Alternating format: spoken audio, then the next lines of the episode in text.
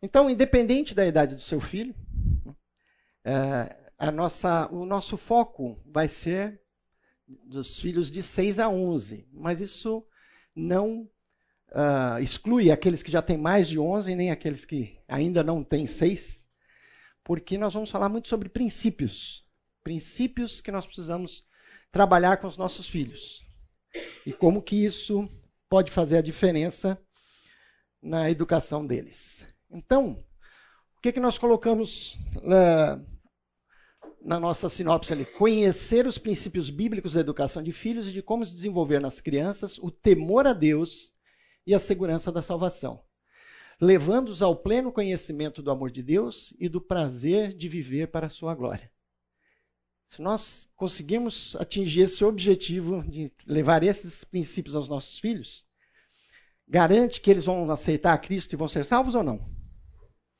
Não. A gente gostaria que sim, né? Mas tem uma etapa que é muito importante, que é a decisão deles.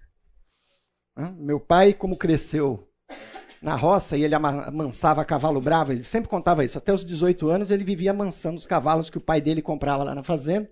Era a responsabilidade dele, que era o filho mais velho, o homem mais velho, de 15 filhos. Né? Só que antes dele vieram quatro mulheres. Então ele foi criado por um monte de mulher, na verdade, até ser mais mocinho, mas a mãe tinha que dividir essa tarefa com as filhas, né?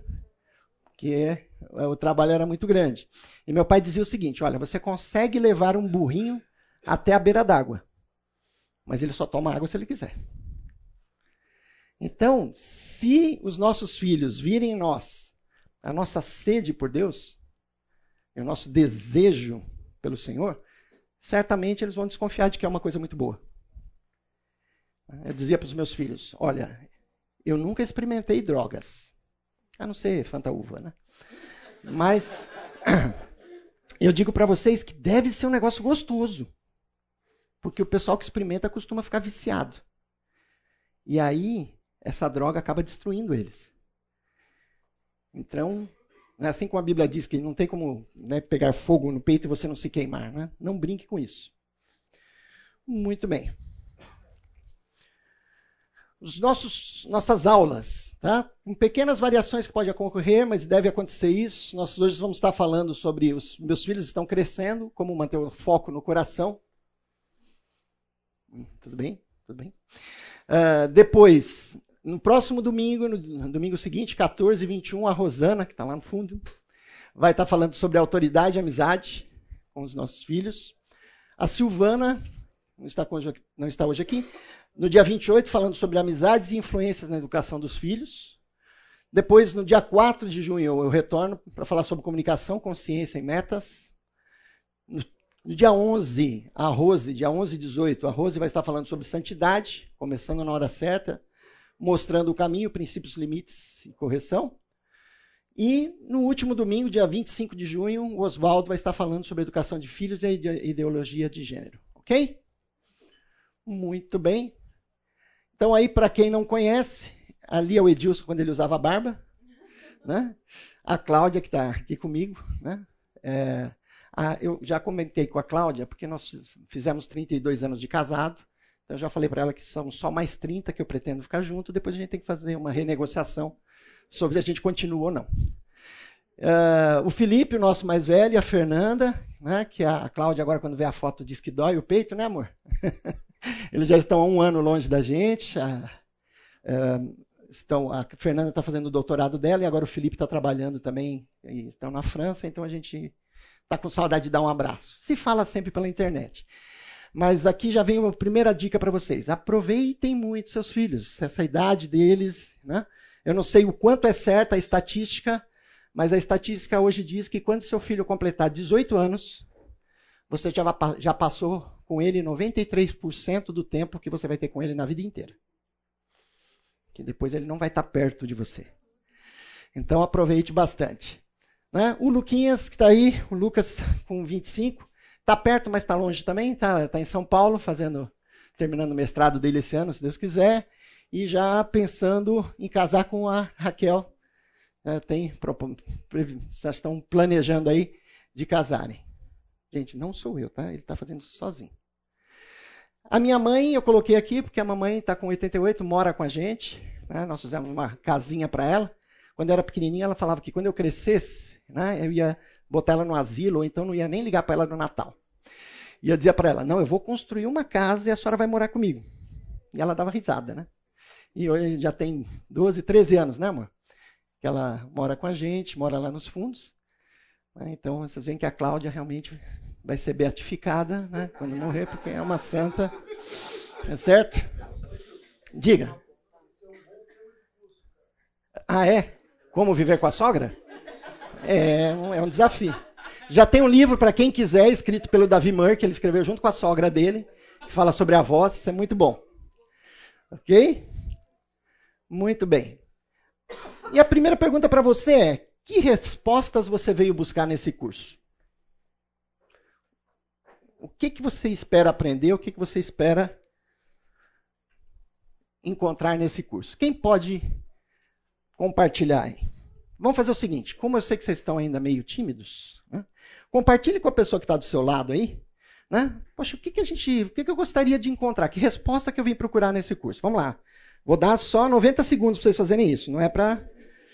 Vamos lá?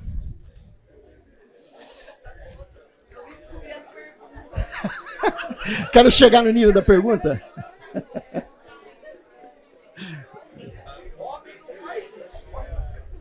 né? Que que a mulher já.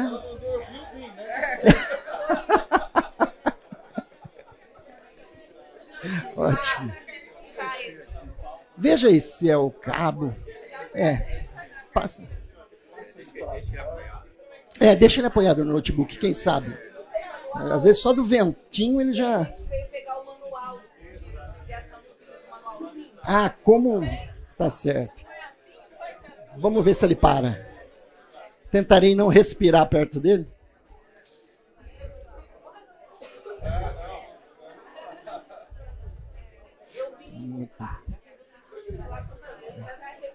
Tá certo, é isso aí.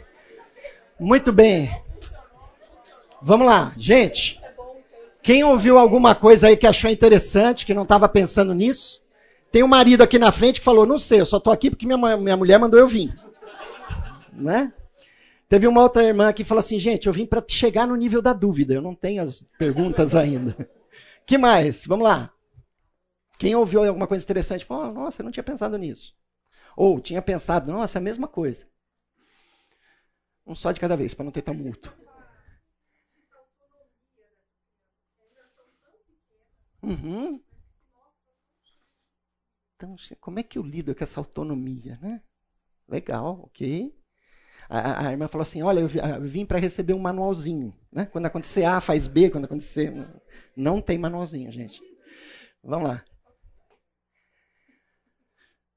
Mais alguém? Sim?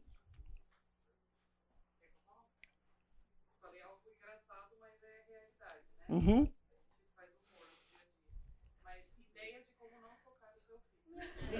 Muito importante, né? Como manter o autocontrole, né? E não atirar ele na parede. Certo? Muito bem, é ok. Como fazer isso, né? Como controlar.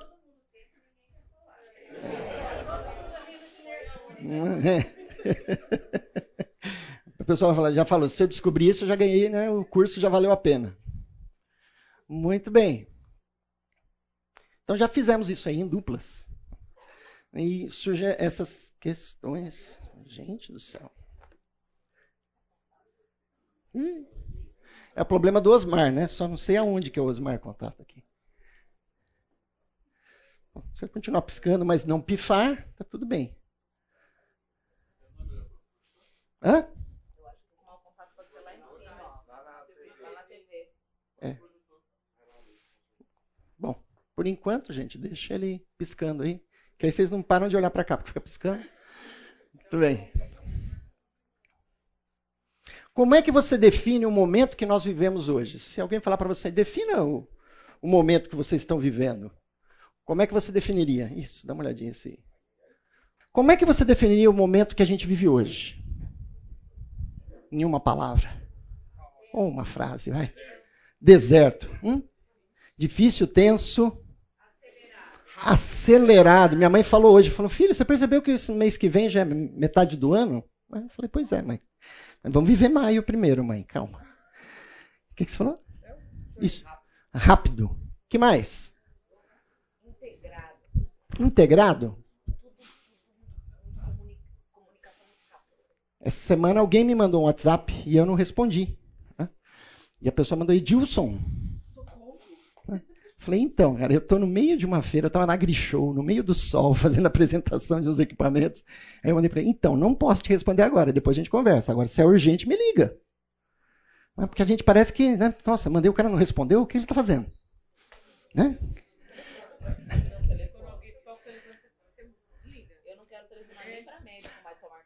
Agora, eu diria para vocês o quê? Nós estamos em guerra. Ai, que novidade, Deus. Desde o início do século passado, que não passou um dia nesse mundo que não tivesse guerra em algum lugar.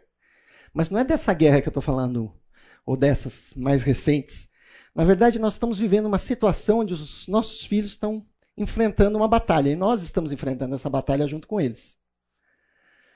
Quais são os maiores desafios que nós enfrentamos hoje na educação dos nossos filhos? Chuta um aí. Ou, oh, perdão, dá um exemplo de um. Internet é um desafio. Qual é o outro? Lidar com as informações que eles recebem. Nós não temos mais esse controle das informações que chegam na mão dele. que mais? Influências. Que tipo? Internet, amigos. A gente está tendo uma dificuldade muito grande, que a minha filha mais velha está sendo confrontada, porque a gente ensina para ela em casa versus o que a escola e os amigos da escola pensam a respeito das coisas que a gente ensina. Uhum. E, é conflitante. Com certeza. Né? Então, o que vocês estão falando? Internet, telas. Lembrando que algumas dessas telas nós colocamos na mão deles. Reza a lenda que no Vale do Silício os filhos dos presidentes e diretores da empresa não têm celular até 11, 12 anos, tá, gente? Eles sabem por quê, que eles não dão essa ferramenta na mão deles. Mas isso não impede que eles recebam informação, porque na escola eles usam internet, enfim. Ah, sim, exatamente. Feminismo, homossexualismo estão ali, né, populando o tempo todo. Evolução natural ou criacionismo? Na verdade, o que é verdade? Né? Porque antes era teoria né, da evolução. Agora o pessoal já fala que não fosse mais teoria. Mas os especialistas mostram que é teoria. Muita coisa não se explica e muita coisa é conflitante. Sexualização precoce e inversão de papéis. O Estado quer que a escola eduque o seu filho, não você. Porque se ele, ele educar, ele coloca as regras que ele acha mais interessantes e que não conflitem com as dele. Quanto tempo seu filho passa nas telas diariamente? Você sabe?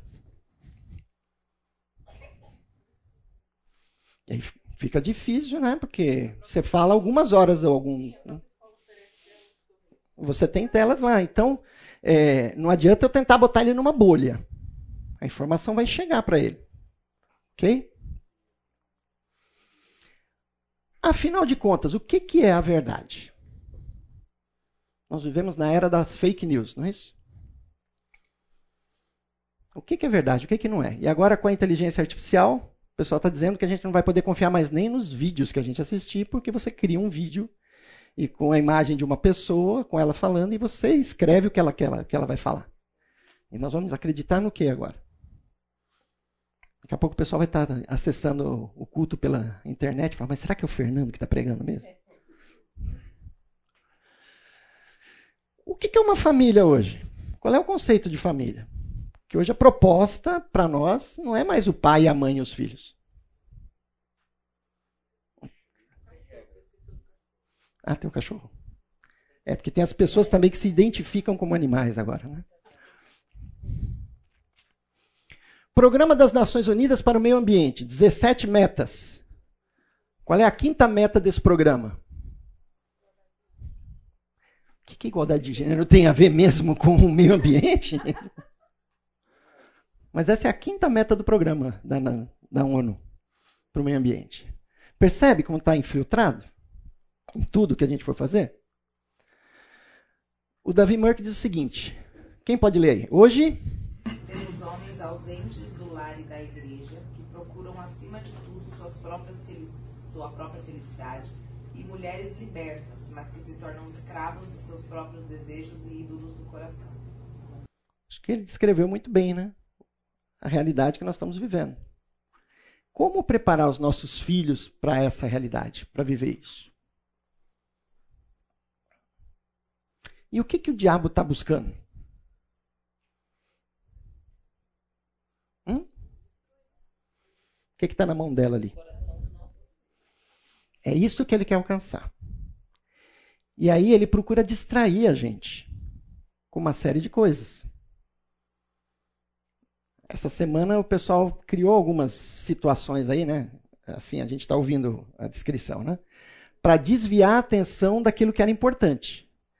Tinha algo muito importante para ser votado na Câmara, que inclusive poderia limitar a nossa, nossa possibilidade de falar livremente aquilo que a gente pensa. E aí criou-se algumas situações durante a semana para chamar atenção, para ver se passava desapercebido. No fim, não passou. Ok? Mas o diabo ele usa essa estratégia. Ele começa a criar uma série de formas de distrair-nos do foco. E aonde que está o foco dele? É no coração dos nossos filhos. É isso que ele quer alcançar. Porque ele quer nos separar e separar os nossos filhos de Deus. E a forma como os nossos filhos se conectam a Deus é através do seu coração. Muitas vezes nós queremos ter filhos muito educados, né? Que saibam se portar quando vão na casa dos amigos, ou quando estão na escola, ou quando estão no, no restaurante. Mas filhos educados também vão para o inferno. Eu não quero ter um filho salvo mal educado. Né?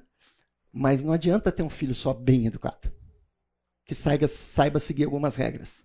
Até porque ele pode seguir essas regras enquanto ele está sob o nosso controle até o momento que ele decide que ele não quer seguir. Quantas e quantas pessoas a gente conhece né, que conseguiram se libertar dos pais e começaram a fazer exatamente o oposto àquilo que eles queriam fazer e não podiam.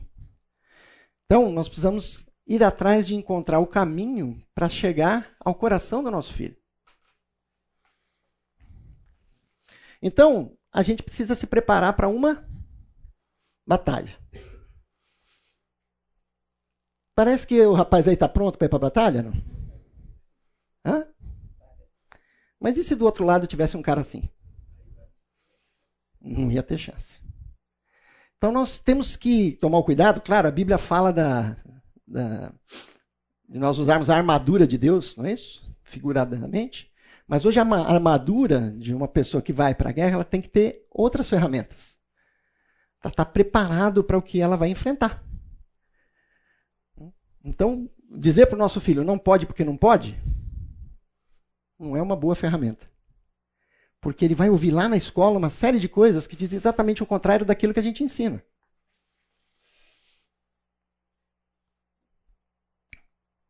E aí nós precisamos realmente nos preparar para a batalha com a melhor ferramenta que nós temos, que é a palavra de Deus.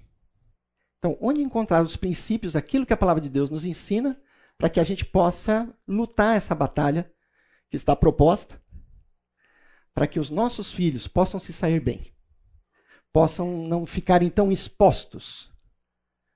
Não é isso? Porque numa batalha, às vezes, você tem que estar numa trincheira. Mas tem hora que você tem que estar realmente indo para cima do inimigo. Para não ficar acuado. Então vamos lá. Contra quem lutamos? Vamos ler juntos? Vistam toda a armadura de Deus para poderem ficar firmes contra as ciladas do diabo, pois a nossa luta não é contra pessoas, mas contra os poderes e autoridades, contra os dominadores deste mundo de trevas, contra as forças espirituais do mal nas regiões celestiais. A gente vive muita área da tecnologia e a gente começa a ter a sensação de que o que faz a diferença é tudo aquilo que a gente pode ver, tocar, né? que é físico. Mas a palavra de Deus está nos dizendo que a nossa luta é espiritual. Nas regiões celestes, né? o, diabo está tentando influenciar, influenciar a mente dos nossos filhos para atingir o coração deles. E nós somos os responsáveis, Deus nos deu essa responsabilidade de ensinar os nossos filhos o que é a verdade. Ensinar a eles que tudo que é verdadeiro e tem valor, a gente não consegue enxergar. A gente não vê a verdade, a gente não vê o amor, a gente vê demonstrações da verdade e do amor. Se o nosso filho realmente está crendo ou não em Deus, nós vamos perceber isso ao longo do tempo. Porque nós temos filhos, às vezes, que são excelentes atores, né? E principalmente eles rapidamente identificam com qual dos dois eles têm que trabalhar, né? Se é o pai e a mãe juntos, ele sabe para quem que ele tem que pedir. Não é? a, a filha dobra fácil o pai. a mãe quer tentar, tem a tendência de querer fazer tudo que o menino quer. E isso, muitas das vezes, não é o melhor para eles. E aí uma questão importante, por onde que a gente começa? Como é que eu vou atingir o coração do meu filho e trabalhar no coração dele? Bom, primeira questão que nós temos que entender, essa aí é uma foto de uma família perfeita. Ou seja, não existe. Todos nós temos defeitos. Nós, nós, somos feitos de pecadores. Né? A família é uma união de pecadores, assim como a igreja também. Né? E nós estamos aqui para aprender com o Senhor. Né? Como nós ouvimos hoje de manhã. Né? Que tem uma escrita de dívida que precisa ser paga. E o nosso filho precisa entender. Ele pode fazer tudo, mas se a escrita de dívida dele não foi paga, não tem nada que ele diga quando ele chegar na presença de Deus que vai justificar. Porque por merecimento nenhum de nós merecia ir ao céu. Eu digo que a melhor forma, o melhor significado do ninguém merece é a salvação. Ninguém merece. Então, para lutar o bom combate, a gente precisa ter claro, primeiro, quem é o nosso inimigo, contra quem nós estamos lutando. Quais são as armas que nós temos e qual vai ser a nossa estratégia. E às vezes nós achamos que o nosso inimigo é a internet. A internet pode ser um amigo também. Então nós temos que entender o que, que está por trás dessa fachada, para que a gente possa lutar esse bom combate. E que estratégia que nós vamos usar. Então, como é que chama essa bonequinha? Você chama? Sabe? Uma trusca. Né? Que é uma bonequinha russa. Né? Que você tira uma, tem outra dentro, tira uma, tem outra dentro. Né? E os nossos filhos são muito parecidos com isso. Eles têm uma imagem externa, mas tem várias camadas. E que a gente não tem acesso a essas camadas o tempo todo. Porque nós, como seres humanos, a gente aprende a se proteger. A gente começa a olhar e falar: eu não posso falar tudo o que eu penso. E aí, eu vou ter que ter, aproveitar as oportunidades quando meu filho me dá acesso a essas camadas mais interiores para eu poder falar com ele. Porém, a Bíblia fala que a boca fala do que? O coração está cheio. Opa, então eu começo a prestar atenção no que meus filhos estão falando. Né? Como eles reagem a certas situações. Para começar a entender o que está no coração dele. E como que eu vou poder alcançar esse coração para ajudá-lo a entender suas emoções, entender as suas vontades, as suas necessidades e entender a necessidade de Cristo no coração dele.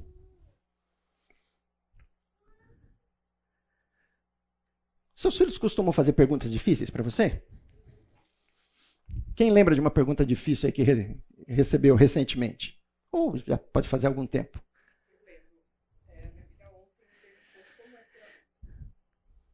Hum, como é ser adulto? Mostra os boletos? De repente, se a gente conseguir né, fazer uma boa educação financeira, vai ajudar ela a ter pouco boleto. ok? Mas como é que é ser adulto? Boa pergunta, né? Talvez você dissesse, filho, se você soubesse como é, você ia querer ficar criança. Porque nós, como crianças, queremos ser adultos, não é? Nossa, eu quero por quê? Porque eu acho que aí eu vou ter liberdade para fazer o que eu quero. E aí eu começo a falar, nossa, era tão bom quando eu não tinha que decidir, né? Eu só ouvia e fazia o que a mamãe estava mandando. Né? Olha a segurança que a criança tem quando ela tem alguém que controla ela. Porque ela sabe que quando ela está sob controle, ela está em segurança. Minha mãe não vai me mandar fazer algo que me machuca. Né? Eu estou protegido quando eu estou obedecendo a minha mãe. E esse é um, uma forma de ter um protótipo do que é servir a Deus. Percebe a nossa importância aí de estar ensinando os nossos filhos? Nós vamos chegar lá. que mais? Outra pergunta difícil. Minha filha perguntou por que, que o personagem do desenho tinha dois papais. Hum. E era um desenho para a idade dela. Por que que... Pai, por que as crianças têm dois pais no desenho? Minha filha me perguntou se quando duas mulheres casam, uma usa branco e outra preto. E se a filha tem duas mães, uma chama, uma de mãe e a outra de mãe? Como vai fazer, né? Começa a ficar complexo, né? Seis anos. Olha que interessante. O desenho é para a faixa etária dela. Quem decide isso? Percebe? Hã? A ONU. É a ONU é que decide, ok? Eu vou deixar aqui na frente para quem quiser ver depois. Tem na nossa biblioteca, só que já com outra capa. Pastoreando o Coração da Criança, do Ted Tripp, que é o livro base das nossas aulas, tá? A gente gosta muito. Livro fácil de ler, pequenininho, muito conteúdo, tá? Agora, se você quiser saber um compêndio do que tem na Bíblia sobre lar, família e casamento, o Davi Merck já fez o trabalho para você. Tá? Ele fez um compêndio aqui, ele listou todos os textos na Bíblia associados a lar, família e casamento. Então é excelente para você ter em casa para consultar. Se tiver uma pergunta difícil do filho, provavelmente você vai encontrar o tema aonde na Bíblia fala sobre isso. Ok? Muito bem. Ah, a gente estava conversando aqui no, no, intervalo né, sobre a, a guerra espiritual, a guerra com a escola e aquilo que nós já estamos enfrentando, não é que nós vamos enfrentar.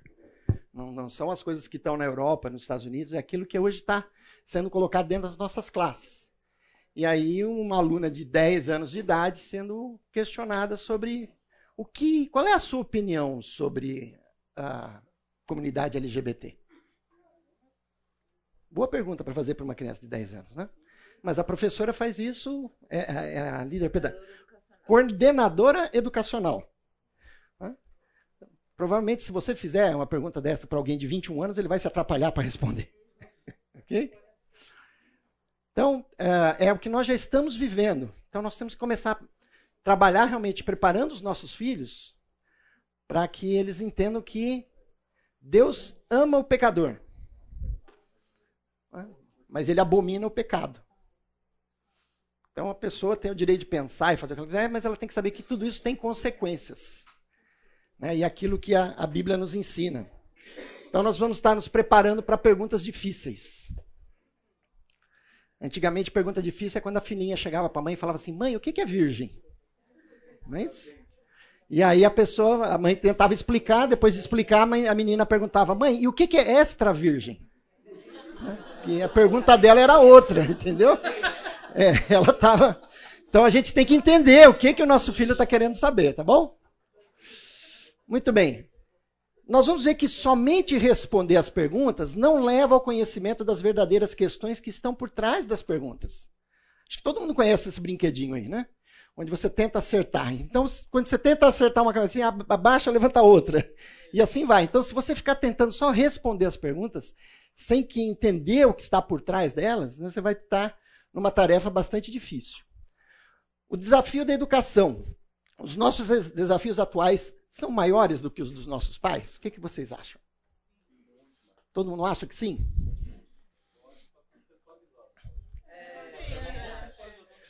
Uma contextualização diferente. Ok. Olha que interessante. O que, que um filósofo disse? Nossa juventude adora o luxo, é mal educada, caçoa da autoridade, não tem o menor respeito pelos mais velhos. Nossos filhos hoje são verdadeiros tiranos. Eles não se levantam quando uma pessoa idosa entra, responde a seus pais e são simplesmente maus. Você vai dizer, os meus filhos não, mas do meu vizinho. É, bem, isso aí retratou bem eles, não é certo? Teve um poeta que disse o seguinte: Eu não tenho mais nenhuma esperança no futuro do nosso país se a juventude de hoje tomar o poder amanhã. Porque essa juventude é insuportável, desenfreada, simplesmente horrível. Né? Já são horríveis até de ver, né? Porque você passa no shopping e o pessoal agora é tudo rasgado, né? E você fala, gente, isso aí não era no, naquele filme que fala, passava aqueles zumbis, que as pessoas ficavam assim, né? Mas é, essa é a, é a moda, né? E é caro, né? Profecia de um religioso. Nosso mundo atingiu seu ponto crítico. Os filhos não ouvem mais seus pais. O fim do mundo não pode estar muito longe. E, por último, um autor desconhecido sentenciou o seguinte: essa juventude está estragada até o fundo do coração. Os jovens são malfeitores e preguiçosos, eles jamais serão como a juventude de antigamente. A juventude de hoje não será capaz de manter a nossa cultura. Acho que retrata com uma certa propriedade a maioria das coisas que nós temos visto hoje. Certo? A primeira frase, quem disse a nossa juventude adora o luxo, foi um filósofo grego chamado Sócrates, quase 500 anos antes de Cristo.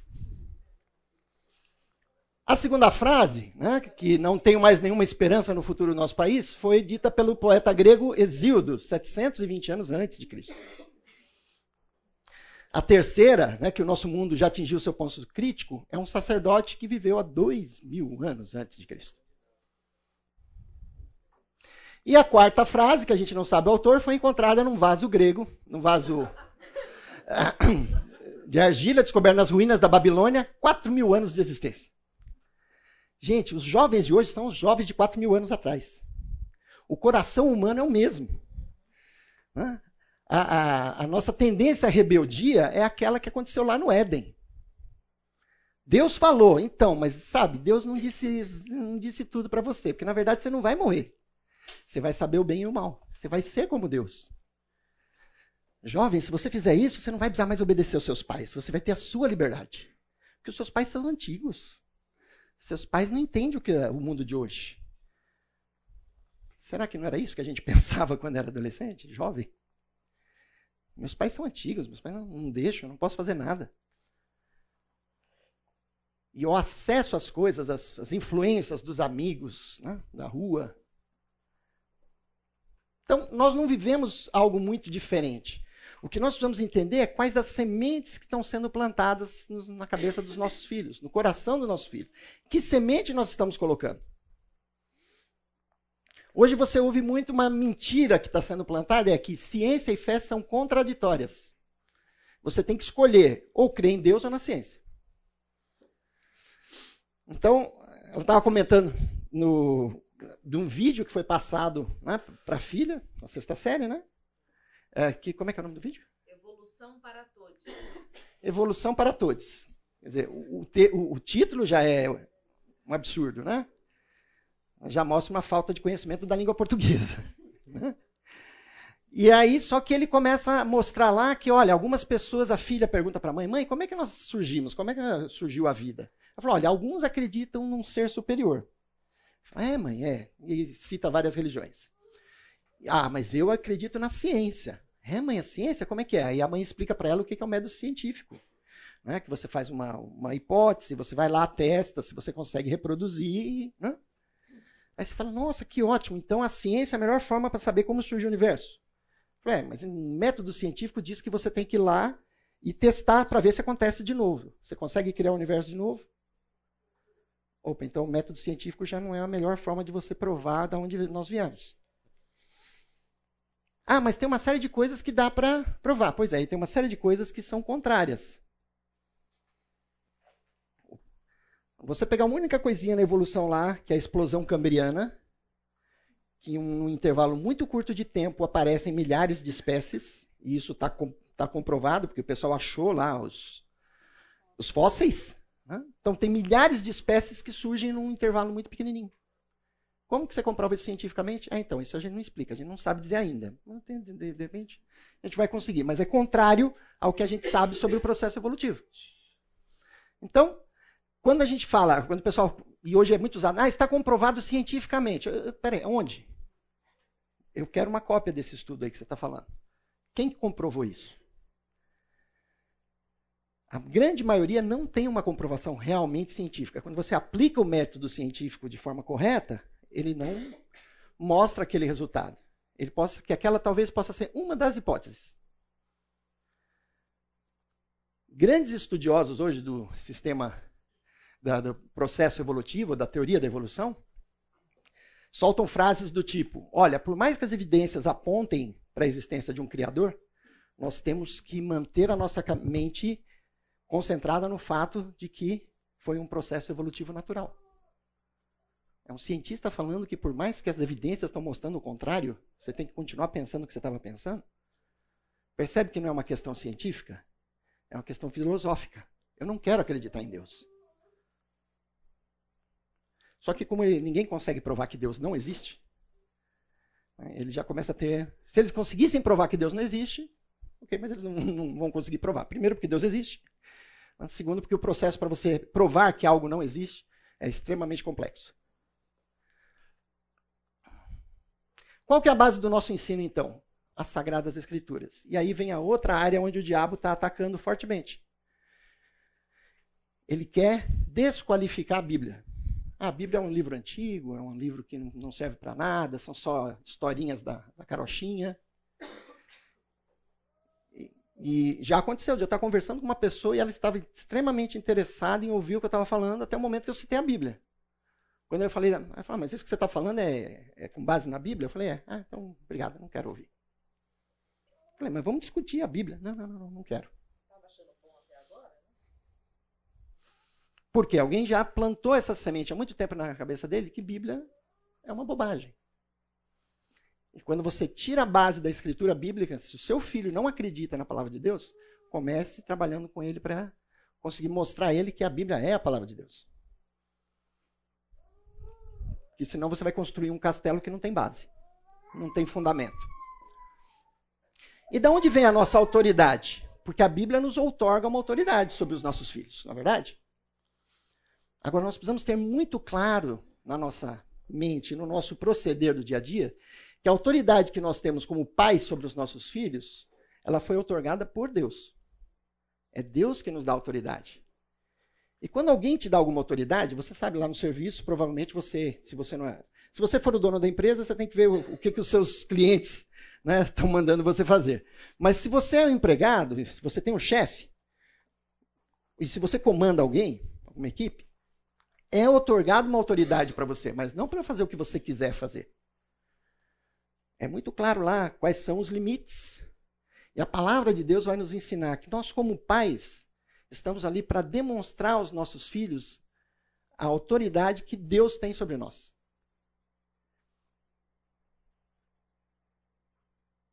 Eu já ouvi pessoas dizendo: ah, se Deus é pai, eu não quero pai, não. Porque o que ele aprendeu sobre pai, ele não quer. Percebe a sua autoridade, pai? sobre o que você está passando para o seu filho? E aquilo que a Bíblia nos ensina de como tratar os nossos filhos. Como é que Deus nos trata?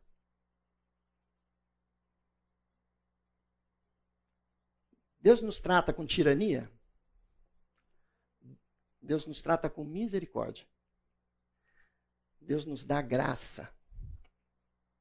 Eu gosto sempre de lembrar para as pessoas a diferença entre graça e misericórdia. Porque a misericórdia é nós não recebermos aquilo que nós merecíamos. E a graça é receber aquilo que nós não merecíamos. E às vezes nós precisamos ensinar isso para o nosso filho. Não é simplesmente o castigo. Claro que ele precisa entender que o erro traz consequências. Eu sempre conto a história do, do Joãozinho, né, que era aquele menino que aprontava todas. E a mãe dele, sem mais saber o que fazer, porque ele parece que não percebia, né? Que ele toda hora errava e pedia desculpa e no outro dia fazia igual. E ela chamou o Joãozinho e falou: Joãozinho, é o seguinte, agora cada vez que você for desobediente, fizer algo errado, você está vendo essa tabuinha aqui? Olha, eu vou bater um prego nessa tabuinha. Cada vez que você desobedecer e fizer algo errado. Tudo bem? Ele falou: Ah, tudo bem, mãe. Ah, nem sou tão ruim assim. E na sexta-feira, no sábado, quando ele olhou na parede, a tabuinha não tinha mais onde pôr preguinho. E ele ficou preocupado. Mas como a mãe levava ele para a igreja de vez em quando, ele falou: Ah, eu ouvi dizer lá na igreja que tem como ter perdão do, dos erros nossos. E ele foi lá na igreja. E a mãe erradamente ficou em casa fazendo almoço, tá, gente?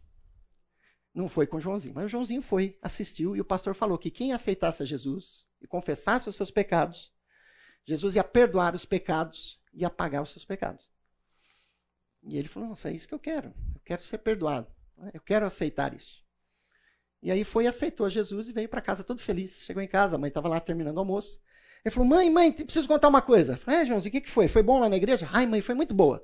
Sabe o que aconteceu? Eu aceitei a Jesus. Ela falou: Ai, que bom, Joãozinho, parabéns. Deu um abraço nele. Que bom, filho, estou tão feliz. É. E ele olhando para a Tabinha. Ele falou: Mãe, mas o pastor falou que quando a gente aceita Jesus, Jesus perdoa os nossos pecados. Né? E aí ele limpa né, a nossa vida e tira os nossos pecados. Ela falou, é verdade, Joãozinho. Falou, então, mãe, é, dá para tirar os preguinhos da tábua? Ela falou, claro, filho. Aí ela parou, foi lá, pegou um martelinho, foi lá e soltou e tirou todos os preguinhos. E quando ela terminou de tirar, o Joãozinho estava chorando. Falou, o que foi, João? Você está chorando? Falou, mãe, olha como ficou a tábua. Toda machucada, toda ferida. Ela falou: então, filho, essas são as feridas que Jesus recebeu para que você pudesse ter o perdão do seu pecado. Quando você peca, é como se você estivesse de novo ferindo. E é por isso que Deus não quer que você peque, porque o nosso pecado tem consequência. Quando Deus nos ensina a fugir e se afastar do pecado, é porque Ele não quer que você sofra a consequência do pecado. Porque Ele te dá o perdão. Então, nosso filho precisa entender que a rebeldia é muito perigosa, que, o pecado não é contra o pai e contra a mãe, ele está sendo rebelde, ele está desobedecendo a Deus. Ele precisa ter essa percepção de como o pecado é perigoso. Talvez Eva, quando mordeu a fruta e não morreu, né, não caiu fulminada na hora lá, falou, ah, acho que o diabo falou a verdade, tá vendo? Não morri. E foi lá e deu a Adão.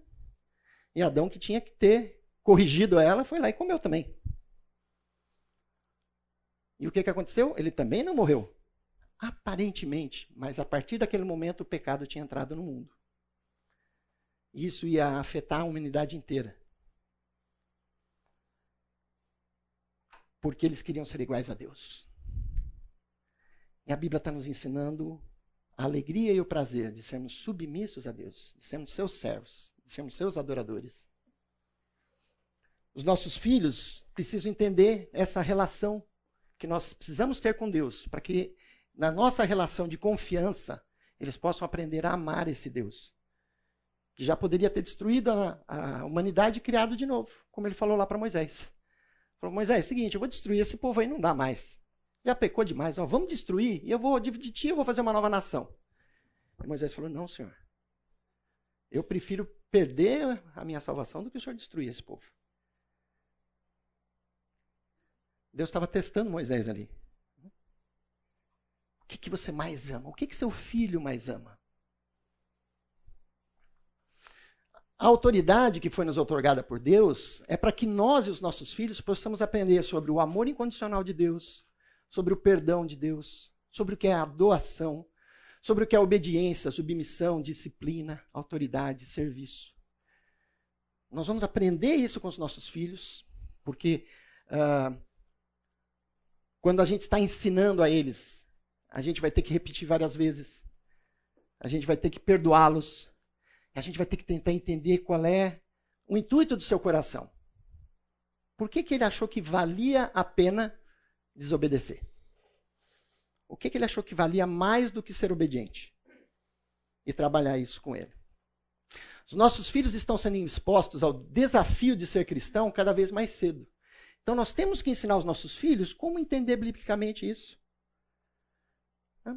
Para que ele, quanto antes, possa entender e falar para a pessoa, falar, ah, o que, que você pensa disso? Olha, eu entendo que está errado. A pessoa tem o direito de fazer o que ela quer, mas eu entendo que está errado. E eu tenho o direito disso. De pensar de forma diferente. Assim como eu tenho que respeitar o outro que pensa diferente.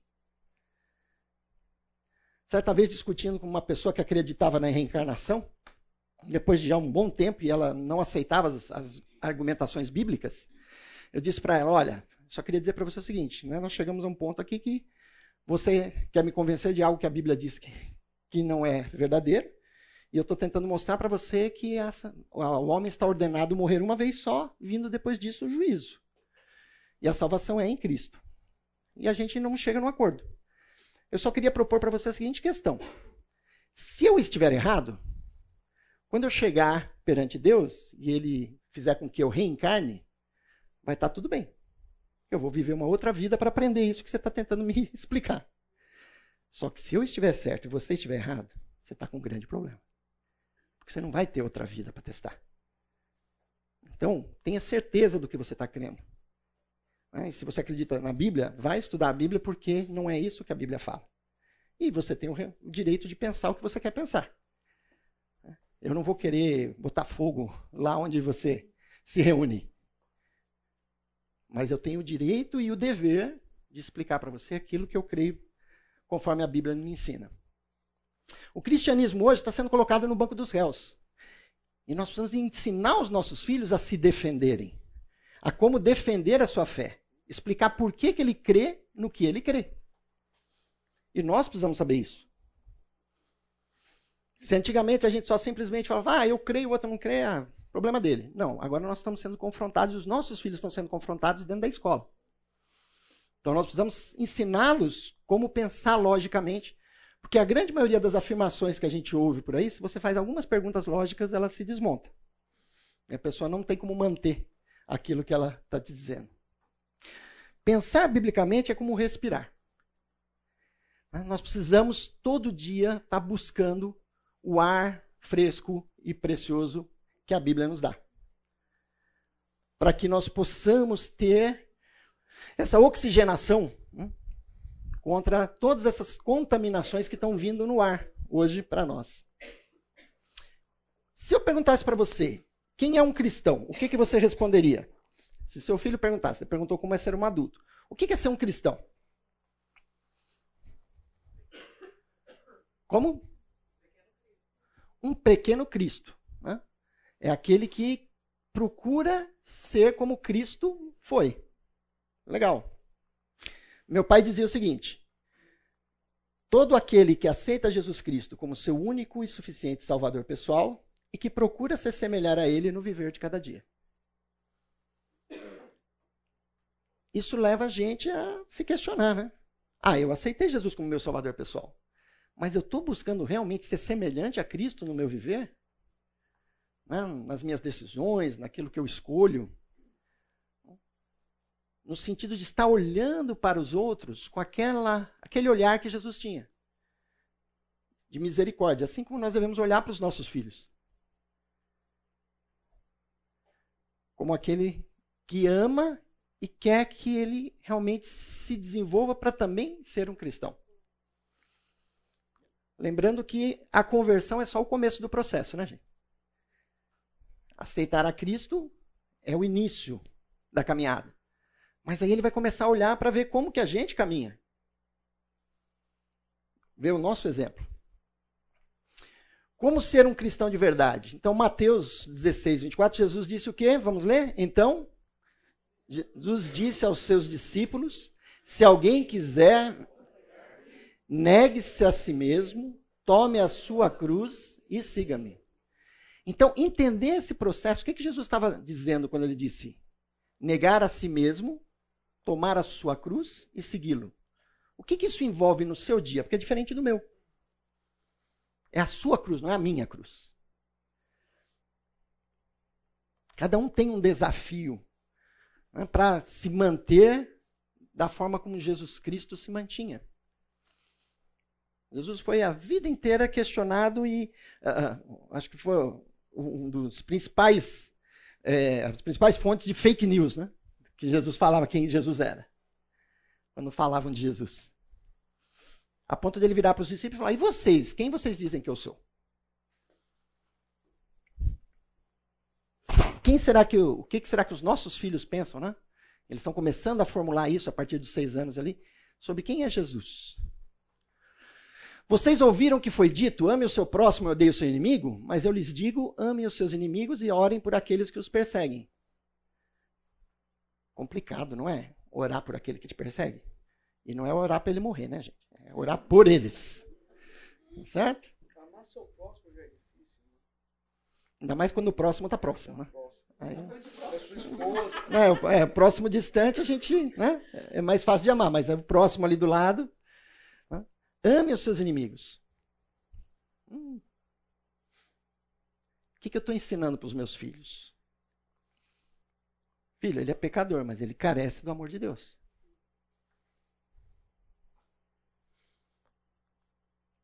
O desafio da cruz, a mensagem da cruz é loucura para aqueles que estão perecendo, mas para nós que estamos sendo salvos é o poder de Deus.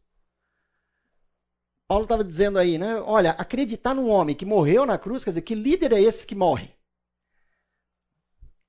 Então, se Jesus simplesmente tivesse morrido, ele seria somente um mártir. Mas ele é o único que ressuscitou. E entender e crer na ressurreição de Cristo é fundamental para qualquer um que seja um cristão. Ou seja, eu não creio num Buda que morreu e morreu.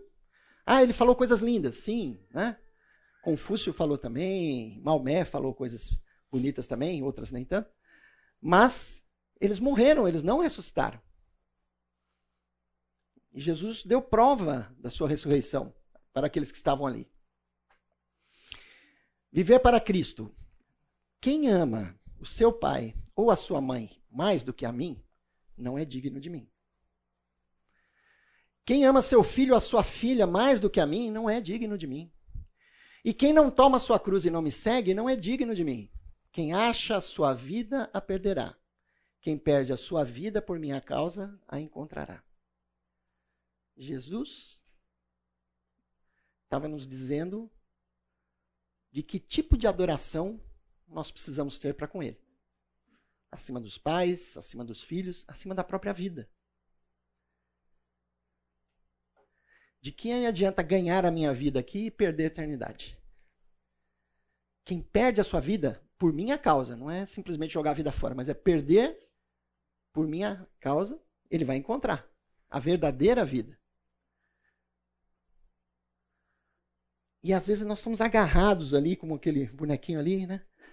A alguma coisa onde está o nosso coração. A Bíblia diz que onde estiver o nosso tesouro, ali estará o nosso coração. Onde é que está o nosso coração? Ao que, que nós estamos nos apegando?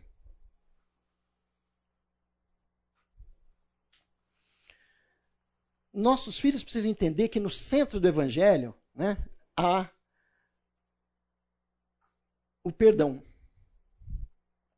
Então Pedro aproximou-se de Jesus e perguntou: Senhor, quantas vezes eu deverei perdoar a meu irmão quando ele pecar contra mim? Até sete vezes? E Jesus respondeu: Eu lhes digo, não até sete, mas até setenta vezes sete. E, geralmente o nosso filho, depois que da terceira vez, menina, eu falei três vezes, você não está entendendo. Não é? E veja, não é ser condizente com o erro, mas é entender que o nosso filho muitas vezes não entendeu ainda na terceira vez.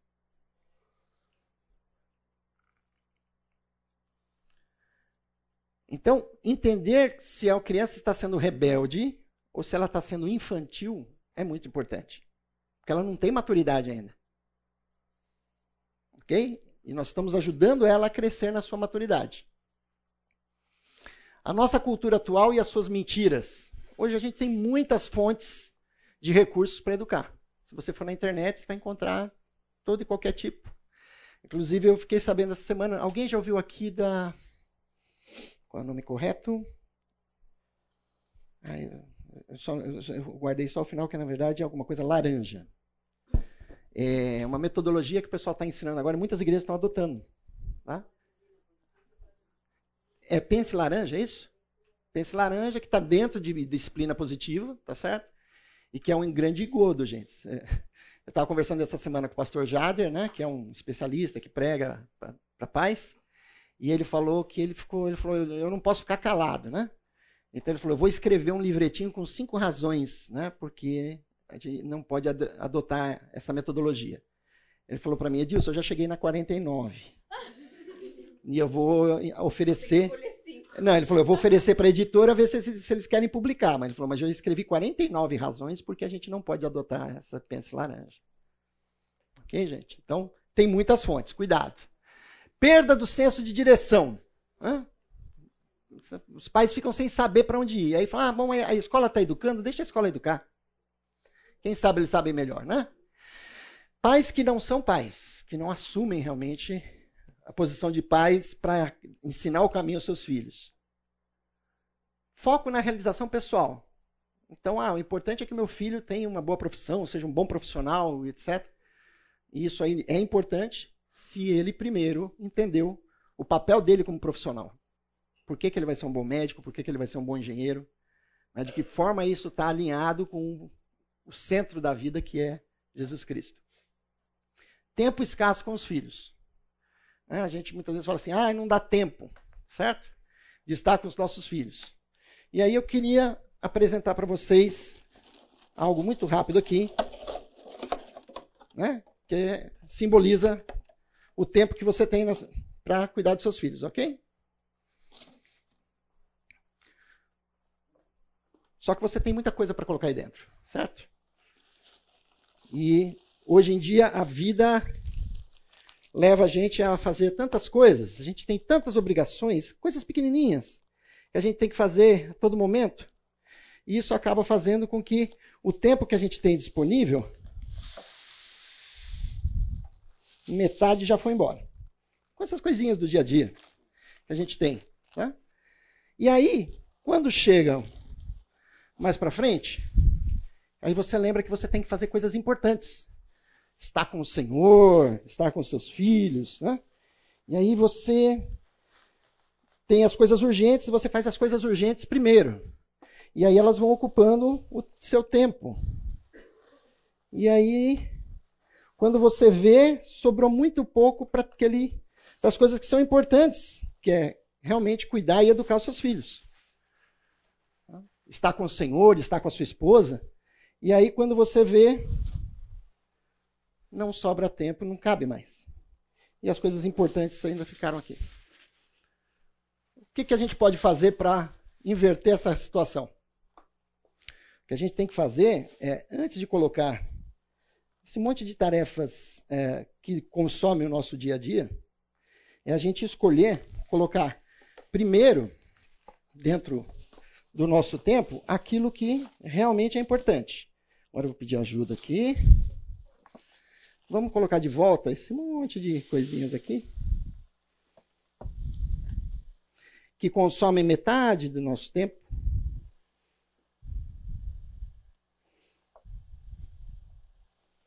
Muito obrigado. Você pode segurar um pouquinho? E aí o que, que eu faço? Eu inverto. Eu começo a colocar primeiro, no tempo que eu tenho na minha vida, o meu tempo de devoção a Deus.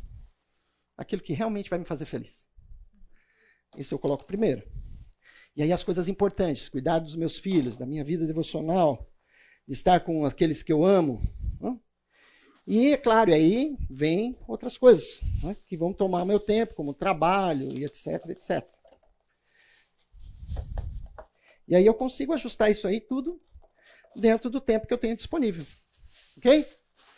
E aí você fala, Edilson, se aquele monte de outras coisas que a gente faz no dia a dia, como é que eu vou dar conta de tudo isso? Bom, se eu tiver colocado as coisas importantes primeiro, eu vou encontrar tempo para todo o resto que eu preciso fazer. Mas eu preciso colocar na ordem certa. Se eu inverter a sequência, o que vai acontecer é que vai faltar tempo. Mas se eu fizer na sequência certa, eu vou colocar tudo isso. E ainda vai sobrar um tempinho para a gente visitar os amigos e fazer outras coisas que são importantes. Mas para isso a gente tem que colocar primeiro as coisas que são chaves da nossa vida. Senão não vai dar tempo de fazer aquilo que a gente precisa realmente para os nossos filhos e para a nossa família. Ok? Então, nós estamos preparando um curso sobre apologética, deve ser, não sei se no segundo semestre ou para o ano que vem, que é sobre como nós defendemos a fé cristã. Como ensinar nossos filhos a pensar de forma prática. É, não sei quantos aqui leem inglês. A gente tem esse livro em inglês. Depois, quem tiver interesse, a gente pode passar a referência, é muito bom é, e não tem a tradução em português ainda, a gente está preparando as aulas em português aqui para a igreja, mas pensando nesse, no, em ferramentas para você estar tá ensinando seus filhos a pensar de forma lógica e de forma a responder essas questões. Mas, independente disso, a defesa da nossa fé, né, lá em 1 Pedro, a gente vê: antes santifiquem Cristo como Senhor no coração. Estejam sempre preparados para responder a qualquer que lhes pedir a razão da esperança que há em vocês. Então, o que que Pedro já estava dizendo? Busque na palavra de Deus e na vida de santificação com Cristo as ferramentas para que os seus filhos possam ver o seu exemplo. Eu costumo dizer que eu só via meu pai falar em a gente dedicar tempo à oração no púlpito, né, quando ele estava pregando. Em casa, ele nunca veio falar para mim, filho, você precisa orar mais. Mas foram muitas as vezes em que eu levantei, passei pelo quarto dele e ele estava de joelho, orando. Ele dedicava tempo à oração. Ele não precisava falar para mim que era importante orar. Né? Ele me dava o exemplo do quanto ele se dedicava a entender a palavra de Deus, para que a gente possa dar a razão da esperança que existe em nós. Contudo, façam isso com mansidão e respeito. A gente estava falando né, que a vontade que a gente tem é lá esgoelar esse pessoal, né? Mas tem que ser com mansidão e respeito, conservando a boa consciência, de forma que os que falam maldosamente contra o bom procedimento de vocês, porque estão em Cristo, fiquem envergonhados em suas calúnias. Vai haver uma série de críticas, né? assim como os novos cristãos, né? o pessoal começou a dizer que eles eram canibais. Né? Porque quando eles iam celebrar a ceia, eles diziam que eles bebiam e comiam o corpo de Cristo. Então, né, saiu essa história. Ah, os cristãos, né? Ok? Sempre vão haver calúnias. Então, a nossa busca tem que ser sempre no relacionamento com nossos filhos, manter o foco no, no coração da criança. O que está lá dentro? E para entender isso, eu tenho que conviver com ela. Eu tenho que uh, me relacionar. Né? Não deixar passar algumas coisas batidas, mas ir conversar com ela. Entender o que, que ela está sentindo, por que, que ela falou aquilo. O que, que realmente está no seu coração. Nós precisamos ser realmente sal da terra e luz do mundo. Porque se o sal perder o seu sabor, como será capaz de restaurá-lo? Não servirá para nada, exceto para ser jogado fora e pisado pelos homens. Vocês são a luz do mundo, não se pode esconder uma cidade construída sobre um monte. Aqui a palavra de Deus está dizendo que nós temos que estar brilhando realmente, fazendo diferença. E muitas vezes nós estamos acuados, né? achando que ah, quem sabe se eu ficar quietinho, ninguém vai vir reclamar comigo. E não é isso que a Bíblia está nos dizendo. Nós temos que estar proclamando a verdade. Eu vi o vídeo de um menininho onde o professor estava dando aula online para ele e o professor falou, ah, não sei o que, todos. Ele falou, professor, desculpa, não entendi. O senhor falou o quê? O senhor falou todos? Ele falou, sim, você está incomodado com isso? Ele falou, estou incomodado, porque primeiro é um erro de português. Não existe todos. Ah, mas você. E, e, o professor tenta argumentar, e o aluno de 12 anos, talvez, argumenta com ele, falando, professor, não faz sentido isso que o senhor está falando. E às vezes a gente ouve e fala, ah, não faz sentido, mas deixa para lá. E agora já, já, querem que isso seja lei. Percebe como nós temos que nos levantar? Gilson, posso? Pode. É, em relação àquele vídeo né, do Evolução para Todos que aconteceu na sala da minha filha, é, ela tem duas coisas para falar aí. Primeiro que ela foi a única de 50 alunos que levou isso para casa. Porque a gente já tinha falado sobre isso em casa, então quando o professor falou, ela identificou. E dentro da sala dela tem alunos da, da, da é, presbiteriana, nazareno, outros da nossa igreja, inclusive, judeus também. E ninguém, ninguém das crianças, o professor falou goela abaixo, todo mundo engoliu e seguiu. Então, acho importante a gente ter essa noção de que a gente tem que se antecipar com sabedoria para não expor demais, mas as crianças precisam, elas estão cada vez mais cedo sendo expostas. Então, a gente acha que eles não sabem ou eles não ouvem ou isso não acontece. Vamos esperar chegar a ser adolescente para falar? Uhum. E está acontecendo muito antes. E a outra coisa é disso que você falou agora. Quando isso aconteceu, que eu fui na, no grupo das mães, falei, gente, só para entender a posição, se eu levo isso pessoalmente, se a gente quer levar como grupo, o que, que cada um pensa. Três mães falaram, concordo com você, concordo com você, concordo com você. Aí veio duas, três mães, acho que você tem que rever seu preconceito. Acho que não, acho que não. Depois que essas mães se posicionaram é, contra, tudo de forma muito respeitosa, tá? As outras mães que foram chegando na conversa me chamaram no particular. Ninguém teve coragem mais de falar no grupo. Se a gente não tem coragem, numa conversa respeitosa entre, adultos, entre adultos, de se posicionar ou até de não fazê-lo porque não sabe se defender ou defender a razão da sua posição, a gente não tem como esperar que os nossos filhos façam isso. Porque as crianças não vão ser tão respeitosas quanto, por exemplo, essas mães estavam sendo no grupo. Uhum. Então o desafio deles é muito maior que o nosso. Se a gente não abrir a boca e se posicionar, eles também não vão. Só para a gente terminar, eh, ela comentou que as meninas, quando a, filha dela fez um trabalho e colocou alguns arco-íris, as meninas vieram perguntar para ela: Você é lésbica? Veja como o diabo pega um símbolo bíblico e transforma isso né, num objeto maldito. E ela disse: Não. Dez anos. Dez anos. Mas as, veja, as crianças já pensam dessa forma, gente. Seus filhos já estão vendo isso. É que seus filhos estão perguntando, mas por que, que tem dois pais? Por que tem duas mães? Então nós precisamos ajudá-los porque eles já estão sendo confrontados com isso. Ok? E nós precisamos uh, capacitá-los a saber se posicionar, saber responder com sabedoria, mostrando o amor de Deus, mas também a justiça de Deus. Vamos orar? Pai querido, nós te louvamos, ó Senhor Deus, porque a tua palavra, ó Senhor Deus, nos ensina os princípios para educar os nossos filhos, ó Senhor, que nós possamos, ó Pai, de forma sábia estar buscando, ó Senhor, entender e a ensinar os nossos filhos as verdades contidas na tua palavra, ensinando-os, ó Pai, a defender a sua fé e entender por que crer em Jesus, na salvação, e, ó Pai, na justiça de Deus sobre toda a humanidade.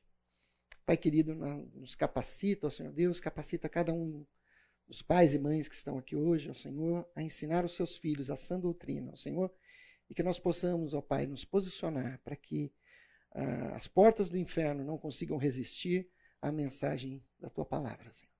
Nós oramos agradecidos porque o Senhor nos tem abençoado com o entendimento, com a salvação, com esta igreja, Senhor Deus, para aprendermos mais de Ti e que o Senhor possa estar nos usando, Senhor, como luz e sal neste mundo. Oramos em nome de Jesus, Senhor. Amém.